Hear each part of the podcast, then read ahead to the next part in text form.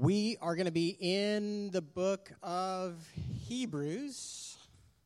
Maybe you remember that um, song from the 80s. How many of you are old enough to remember that song? There's a couple of you. Come on. Who's, who sang that song? No, that was Janet Jackson. What have you done for me lately, right? You remember that, that, that phrase? Janet Jackson, 1986, that song was released. Um, and uh, I looked it up. this actually, I, I entitled this uh, sermon uh, this morning um, as I was trying to figure out something uh, fun to name it. But I read the um, the background on this story. She she wrote this song, the lyrics to this song, right after her divorce um, from James DeBarge. Um, and she was going through a period where she just fail, felt like the people that she had trusted failed her. She was actually um, kind of accosted on the street by a group of men, and her manager and her um, kind of her team didn't come to her aid, and she just kind of stood up to them on her own. And um, while she she so she was writing this song, "What Have You Done for for Me Lately?" from this position of just angst and frustration, and that is how many um, people, that, that is kind of the human experience, um, that people fail us. And, and there's that disappointment that oftentimes come um, as we go through relationships or we go, enter into a new job or we start a new school year. There's a sense of like, man, of just disappointment. This didn't live up to its expectations. But that's not the God of the Bible. The God of the Bible is not somebody who has left us or forsaken us. The God of the Bible is the one who didn't just speak once and then um, uh, withdraw, but he's the one who continues to speak and continues to work and continues to move. We started the book of Hebrews last week, and there's a few things that we said about Hebrews. One was who the author is. Do you remember who the author is? It's unknown. The Holy Spirit, right? The Holy Spirit is the one who led some unknown character in the first century to write the book of Hebrews. It seems like that person was related to Paul or was kind of swimming in the same circles theologically as Paul. Um, but it's unlikely that it was Paul. The more you kind of look at the, um, the way that the arguments are made, it just doesn't read like a Paul letter. And it was sent to who? This one's easy because it's named after who it's sent to. To the Hebrews. It was sent to the Hebrews who were probably going through some season of persecution or had gone through a season of persecution and were tempted to kind of leave Jesus, the Messiah, and just return back to Judaism. And so the book of Hebrews has a number, about five different warnings that come up um, to people that are considering leaving Jesus and returning back to their Jewish roots. We're going to look this morning at the first three verses, so let's read those together. This is verse 1. It says this Long ago, God spoke to our ancestors by the prophets at different times and in different ways. In these last days, he has spoken to us by his Son God has appointed him the heir of all things and made the universe through him. The Son is the radiance of God's glory and the exact expression of his nature, sustaining all things by his powerful word.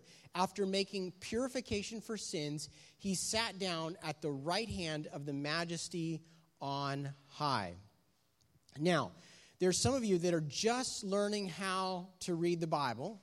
And so I just want to show you one key about my slides. When I'm teaching on Sundays, there's these three little letters right here in the right hand corner. Do you see those, Bryce? You see the little letters right there? See those letters? Yes, I know it's hiding behind the pole. Those letters right there. That's the. This stands for the uh, Christian Standard Bible Version. You can sit back right down there. The Bible you have is probably like the NIV or the NIV Junior Bible. So the Bible was originally written, the New Testament was written in Greek, and then people who went to school and learned Greek translated it over to English so we can understand it. So when Marvin was reading a minute ago, and we were sitting and we were kind of following along, it wasn't word for word, but it was close. So there's some really good English translations out there. right now in this season of life, I'm reading the Christian Standard Bible version, which is like a modernization of the Holman Christian Standard Bible or uh, Christian Standard Bible. I think that's what it was. The NIV is a good translation that's out there. The King James Version, if you like the old King James and the poetry of it, it's so poetic and beautiful, but sometimes it's hard to understand. Um, and then you have the New King James and the NASB. Um, all of those go are moving us from the um, original language into the Greek. Is that a bird, or is it, is there is there really like a bird in here, or is that like a text? Or oh, that's a it's a note. Oh, it's a, it's a that's fine. It's like I feel like I'm in a garden. It's fine. Yeah, Garden of Eden. Yes.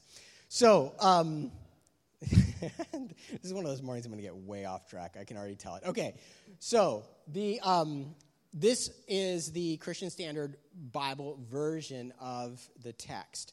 Now, in the past, he says that God spoke through the prophet. He spoke to our ancestors. Now, this is written to Jew, Jews, right? They're listening to this and they're reading. It's like, oh, in the past, God spoke to our great great grandfathers by the prophets at different times in different ways. So you think of like Isaac, or you think of Abraham, or you think of um, Adam and Eve and how God was speaking to these characters way back at the beginning.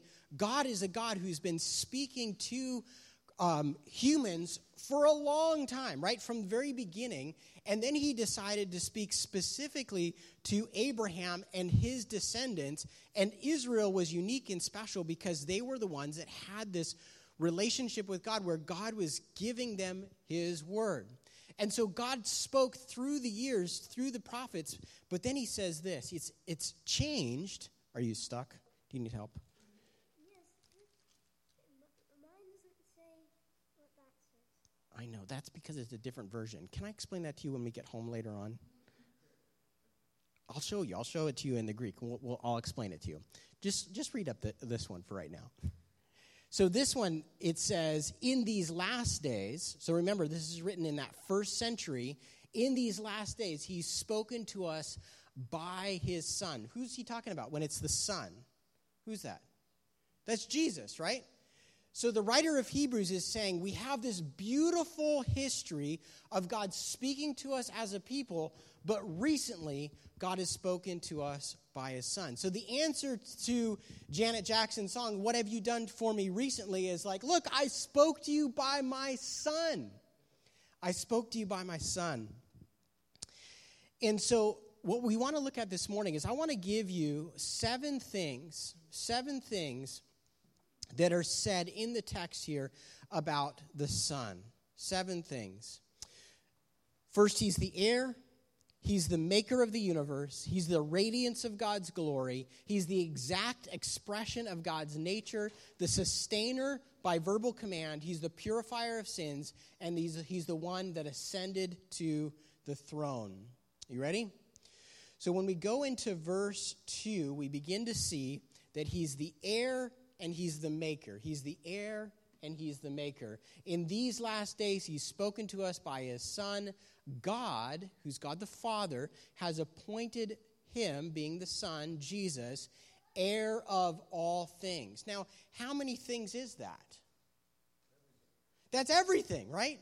So, this is the first quality that the writer of Hebrews wants us to see about Jesus that he is the heir of all things. Now, if you're Jewish, right? Now put yourself now, not all you are Jewish. Many of us are not Jewish. I'm not Jewish.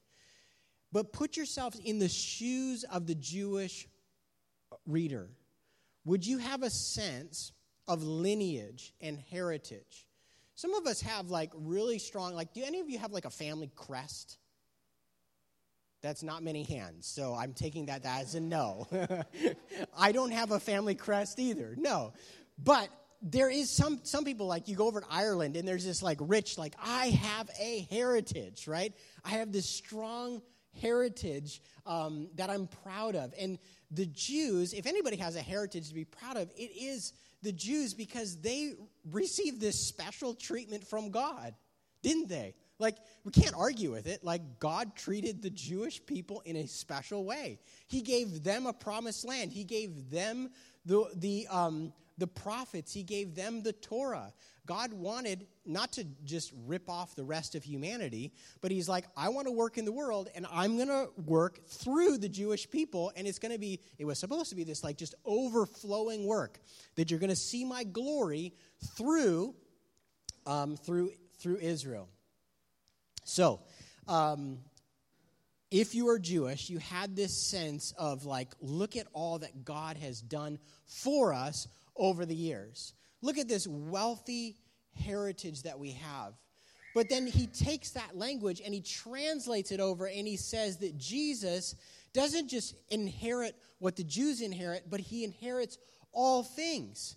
So there's this, this wonderful thing that you'd get if you're Jewish because you're inheriting this um, all the work that God's done in the past, and you're able to say like, like Israel, this is my land that was given to us by God. These are my commands, these are my prophecies. But then Jesus comes and he just like steps onto the scene and he embodies that concept of inheritance. And he's like, yeah, maybe the Jews got this, which was pretty mind blowing, and I'm kind of like envious of it. But he's like, no, I'm the inheritor of all things. It's this beautiful concept that was teased out through the nation of Israel. But not only that, he says, Look, I'm the inheritor. Like Jesus is the inheritor of all things. And then that beautiful phrase of being in Christ is what's given to us. So when we become a follower of Jesus, we're hidden in Christ. We, we, we are like joined to him, and what he gets, we get because we're part of his family. And so Jesus is the heir of all things. We're going to come back to these seven themes throughout the book. So that's the first quality. He's the heir of all things. But not only is he the heir of all things, he made the universe. It, the whole universe was made through him. So the origin, the agent of creation was the Son. Jesus created all things. And so he's going to get everything he made, in other words, right? He is the one that wraps it up in the end. The, the uh, third and fourth thing that we have, or, or first, before we jump over the third and fourth thing, this theme picks up here, just the inheritance idea. Remember when Jesus told this parable about um, the uh, the man who owned a farm and then lent it out to the tenants that would care for the farm, and they kept killing the the messengers. It was a it was a kind of a metaphor of the prophets that were coming to to speak to the the tenders and the caretakers of the farm. And then they, uh, the owner of the farm sends his son, and the caretakers say, um, Look, this, this is the heir. Come, let's kill him and take his inheritance. Jesus told through this parable and leaned heavily into. He, he, he understood this theme in a very real way. Um, let's go to the next one, which is radiance and expression. This is the third and fourth um, way that Jesus describes his role, or, or that the writer of Hebrews describes his role. The Son is the radiance of God's glory, the exact expression of his nature, sustaining all things by his powerful word. Let's just stop right there. Radiance of God's glory. In John 1:14 it says this. The Word became flesh, dwelt among us. We observed his glory, the glory as of the only Son, uh, uh, the one and only Son from the Father, full of grace and truth. Jesus is like the, the shining of God's glory, the radiance of God's glory. Jesus embodied the glory of the Father. Now, again, who, what is what? Is, if you're Jewish, like, and you think of glory, what are you thinking of? You go back, go back to um, early on in the story of Israel, what, is, what would the glory of God mean? You've got like the, the temple, right? You've got even before the, t- the tabernacle, you have Sinai, where God's presence comes down on the top of the mountain. And you've got this like just shining out. It's so shiny that Moses comes down from the mountain and his face is glowing.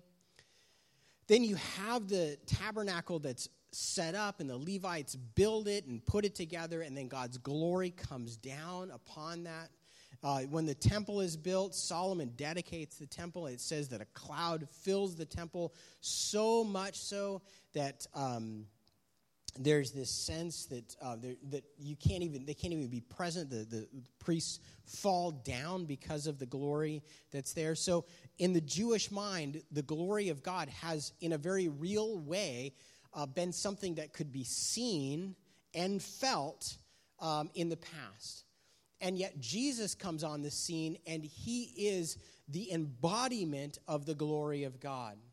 He is, we observed, John says, we observed his glory, but it's the glory as of the one and only Son from the Father, full of grace and truth. But he's not just the glory of God, Jesus is also the exact expression of his nature the exact expression of his nature. This idea comes from have you ever, did you, when, when you were a kid, or I'll just tell you my experience. When I was a kid, somehow we ended up with this um, uh, set of wax and stamps. And you could kind of seal, you could melt the wax onto an envelope and then seal it, seal it with a, a stamp. Did any of you do that? They still make them. It's kind of fun. It's a different kind of wax than a candle wax. It's really hard. It adheres to the paper really well. And it looks kind of cool and old fashioned, like I have a seal on my paper. When you take that stamp and stick it into the melted wax and it hardens and then you pull away the stamp, that what's left there is the exact expression of your stamp. And that is where this word comes from the exact expression of his nature. Jesus, when we look at Jesus, when we hear about Jesus' works and his words during his time on earth and his second coming, it is the exact expression of God the Father.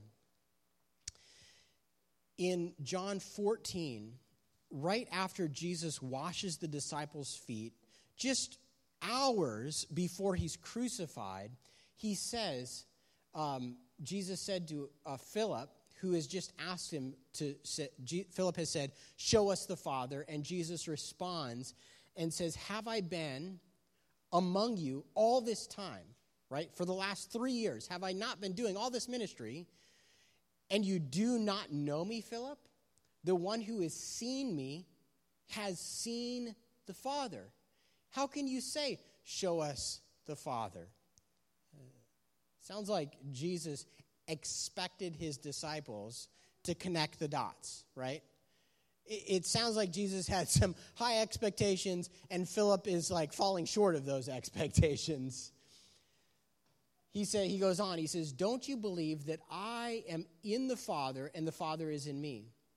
The words I speak to you, I do not speak on my own. The Father who lives in me does his works. So, the very words that I'm speaking, the works that I'm doing, that is an expression, an exact expression of the Father. So, again, going back just, just to kind of set the framework and, and give and seat this within its context, we're as a church going to study the book of Hebrews. This is the first three verses in the book of Hebrews. It's all going to be about how Jesus is better than the elements of Judaism. Those things are good. Jesus is better, right? Good, good, better, best. Jesus is the best, right? and um, so the writer here is starting right off the bat with these seven qualities about Jesus the Son.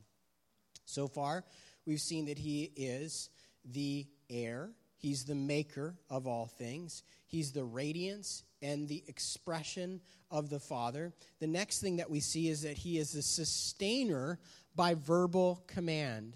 Sustainer by verbal command. It says this the Son is, and then it jumps down further in the verse, he's the sustaining, he's sustaining all things by his powerful word. Did you hear the repeated phrases we went through Psalm 29? The voice of the Lord, the voice of the Lord, the voice of the Lord. My favorite one of those is, is um, uh, Psalm 29 5. The voice of the Lord breaks the cedars, the Lord shatters the cedars of Lebanon.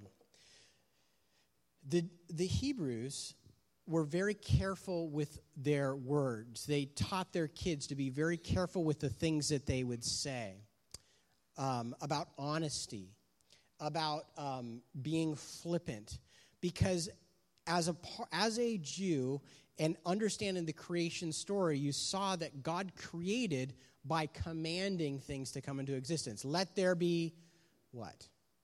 Light let there be a firmament, right? Or, or a, an expanse. He commanded that there would be the um, animals, right? That there would be vegetation that would grow up out of the land. All of this is God speaking and it's taking place. So the God of the Bible speaks and it comes into being. And so if you are Jewish, and we inherit, I, I think we ought to inherit that tradition, the sacredness of speech is rooted in this fact that God speaks and things happen. God's word is powerful. And that's why, so that's why as Christ, as followers of Jesus, that's why we don't just spend, you know, a year studying the Bible and then we're like, okay, well, let's move on to Tom Sawyer and then we're going to spend a year, you know, going chapter by chapter through Plato. You know, it's like, no, we look at the Bible as the book that contains God's word, and God's word is more than just information that then we take and we're like, okay, God, I got the facts. Now I'm going to let it impact my life. No, we, we believe that the word of God is active, right? That's what we're going to see in a few weeks when we go through Hebrews. It is living and active, able to do surgery on our hearts, able to deal with the inmost person, our inmost being. In the prophets, it talks about, in, in Hebrews, it talks about how the Word of God is like a seed that can spring up and grow into something powerful. In fact, Jesus riffed on that when he told the parable of the sower, right? He said, The sower sowed his seed out into the ground, and then there's an expectation of growth. And when Jesus explained the parable of the sower, what did he say? He said, The seed is the Word of God right? The seed is the word of God. You think of a seed, how much potential is there, right? It's ready to explode given the right environment. And so, God's word, the reason why we read God's word over and over and over again is because it is powerful, not just information like any other story, but it is able to accomplish crazy things. So, I love Psalm 29 and how God speaks, and literally the trees shatter the Lord shatters the, the cedars of Lebanon. And here in the book of Hebrews, the writer says to this original audience and to us is that Jesus the Son is sustaining all things by his word.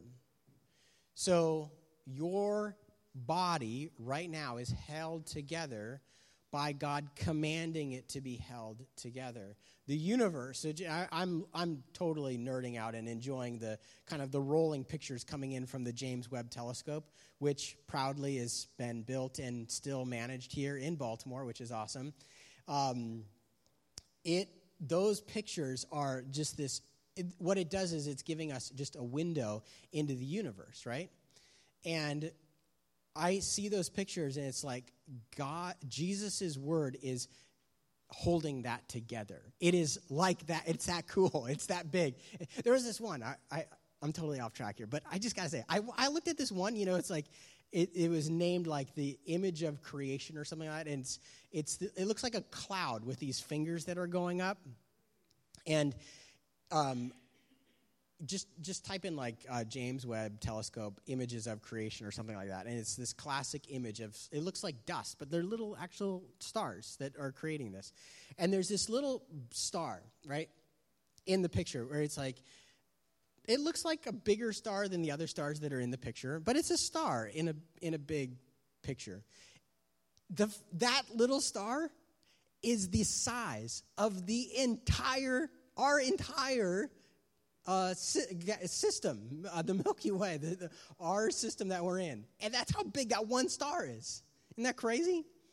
And Jesus is commanding it and holding it all together by his words. So you'd think, like, if he had something to say, we would want to um, actually uh, spend some time reading it. it's worth it. I don't know what your experience of reading the Bible is like. But I would encourage you that, like, if God is able to do that with His Word, even if sometimes you don't feel like you understand it or you can't remember what the Bible says or you don't fully understand it, it's like, if this is His Word, then wouldn't we want to give some time to it? If it can create the universe, like, what can it do in our own lives, right? So, beautiful picture. The last two here is that he's the purifier of sins and the one who ascended to the throne. Purifier of sins, and he ascended to the throne. The Son, after making purification for sins, he sat down at the right hand of the majesty on high. We know, we know these things, because, especially if you've been around the church for any length of time. We're familiar with these themes. Purification, it's this idea of being cleansed. And the Hebrew reader would have read this word here, and they would have thought about the book of Leviticus, where it talks about being clean or unclean, and uh, not necessarily morally impure in Leviticus. It's more of like you've been defiled. Um, you know, when you go into like a hospital room, especially like an operating room, they have to put on special garments, they have to wash their hands in a special way, they wear masks because it's a sterile environment. That was the idea in the book of Leviticus was that the um, tabernacle was to be this sterile environment to give this idea that this is such a pure place for worshiping God, and anything that was unclean needed to go through a cleaning ceremony. Um, even the priest, everything that came in had to go through a cleaning process. And so when the writer here says, after making purification for sins, here he's using that same idea, the cleansing or to make clean. But for us, it's to be made clean from our sins so that we can go and worship God. Jesus took it upon himself to make us clean. And believe me, I, I know, having done enough ministry and had enough conversations, there are some people that struggle with a sense of being unclean, that they cannot come into church or they cannot um, enjoy a setting like this because for some reason they just think God can't make me clean from what I've done. I had a conversation with a guy a while back in the Compassion Center and said, Hey, why don't you come? Um, and join us on a Sunday morning. It doesn't matter if you're yet a Christian, you're still welcome to be with us and just hear what, what the Bible has to say. And he said, I couldn't be in that setting because you don't know the things that I've done. He was struggling with a sense of uncleanness. But the reality is, is that Jesus, he took upon himself the purification of sins. He knows our bad attitudes. He knows the thoughts that we've thought this week. He knows the things that we've done in secret. He knows the things that haunt us. And He has made us clean so that we can enter into the presence of God. This is going to be a big deal for the book of Hebrews. This is what Hebrews is about, so that you can enjoy the presence of God. Like the book of Hebrews is, is written to people who are thinking, like, well, maybe I'll just go back to Judaism. You know, Jesus, I don't know about him. And this guy who's writing Hebrews is like, look, you got to understand, like, Jesus, he's made it possible for you to get access into the presence of God. You don't need a priest to, to um, advocate on your behalf. He has made it possible for you to be in the very holiest place in God's presence. Remember, at the end of Hebrews chapter 4, we're going to be called upon, we're going to be told to enter boldly into the presence before God, to the throne of His grace to access grace in our time of need. You and I can't do that unless we have been made pure from our sins. The seventh thing, the seventh quality here, is this quality that he that he has sat down at the right hand of the majesty on high. This is all about the ascension 40 days after Jesus is raised from the dead, he's with his disciples, and as he's talking, he just gets elevated like right up through the clouds. And they're all standing there. They're like, Where'd he go? Where's Jesus? And there's some angels that are like, What are you guys looking up in the clouds for? He's going to come back again, just like this, just like he went up, he's going to come back. but go into Jerusalem. You need to wait for the promise of the Father, right? They wait 10 days and then the Holy Spirit's given to the church. But Jesus, what did he do?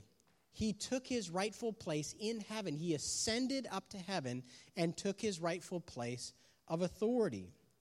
And we're all like, Where'd you go, Jesus? It was good to have you here, right? Wouldn't it be nice? That was, we think, like, wouldn't it be nice if he was here? But that's what he addressed the night before his crucifixion. He said, I'm going to send another in my place, the Holy Spirit. What does the Holy Spirit do? It makes it so that the presence of God is with us individually. Not it's like we're not in Israel right now. We're not with we're not there with um, where Jesus was at in Jerusalem. Like we can have access to God right here in Baltimore because Jesus went up to heaven and he sent the Spirit in his place. So, this seventh picture here, this seventh image, is the fact that Jesus is in this position of authority at the right hand of the majesty on high. So, seven things, seven qualities. He's the heir, He's the maker of the universe, the radiance of God's glory, the exact expression of God's nature, the sustainer by verbal command, the purifier of sins, the one who ascended to the throne. That's who Jesus is. That's what he has done recently. I was um, studying for this this week, and I went and I needed to walk from the Compassion Center over here down to get the mail, and I was meditating on um, these images and they're mind blowing. I would encourage you this week. What do you do with this? Like, so you have this, and it's like this is what Jesus is, but what about me?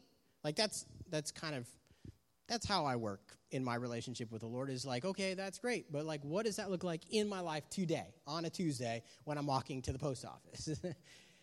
and my own spiritual experience of meditating on these things was to just look at the cars going by and to look at the little restaurants that are, you know, kind of pop up and go away on the street and going walking past Lemco and then walking past abandoned buildings and just the different pieces of the three blocks that you, you know, have to get to, go across. And it's like this is all leading to Jesus. He's going to inherit all this. He made all of this. He is the one who just is in love with this place he loves the people who live here, even with them completely like not th- taking Jesus into account. He is absolutely in love with these people, and he's in love with us. So, what do you do with this? I would say this. If you would spend just a couple minutes just meditating on who Jesus is rather than who you are, you'll find that it has immense wealth as you go through this week. If you're in school, I, I dare you, just sit around, look at your cafeteria, and just sit for a second and realize all, everybody in that cafeteria this week is being sustained and held together because Jesus has commanded that they be held together. They're not like ex- spontaneously exploding in the cafeteria because Jesus has commanded, no, I want your atoms to hold together and for your cells to work and for your heart to keep pumping blood. And are they going to think about me? No, but He's the one that is sustaining that very thing. You're in your workplace. You're dealing with, we all, in, in work, you deal with different personalities. Probably that's saying it very nicely, right? You're dealing with different personalities. But the people that you're interacting with this week are people that Jesus loves deeply and wants to radiate the glory of God to and wants to be known by them. He loves them. He wants to purify them from their sins, their bad attitudes. So, will you, with these Hebrew readers that took this passage, will you take and carry the person of Jesus into this week? Lord, we um, thank you for sending your son and a better answer. Lord, you did amazing things. We love the stories about um, Abraham and Isaac and Jacob, and uh, they're amazing stories, but that led to Jesus. And we're so grateful that we live on this side of history, um, inheriting all of the beautiful work that Jesus did on the cross. God, you know that our life is mundane. like tomorrow, driving around in the cars and going on buses and going to school and interacting with friends, there's a just a um, normalness, a, a granular, grainy human nature or humanness to our existence. And um, God, we just give you permission to like break in the midst of that and to speak to us by your Spirit. We ask that um, you would um, reveal yourself afresh to us this week. Um, we thank you. Thank you that we get to take communion now um, together as a church family. Amen.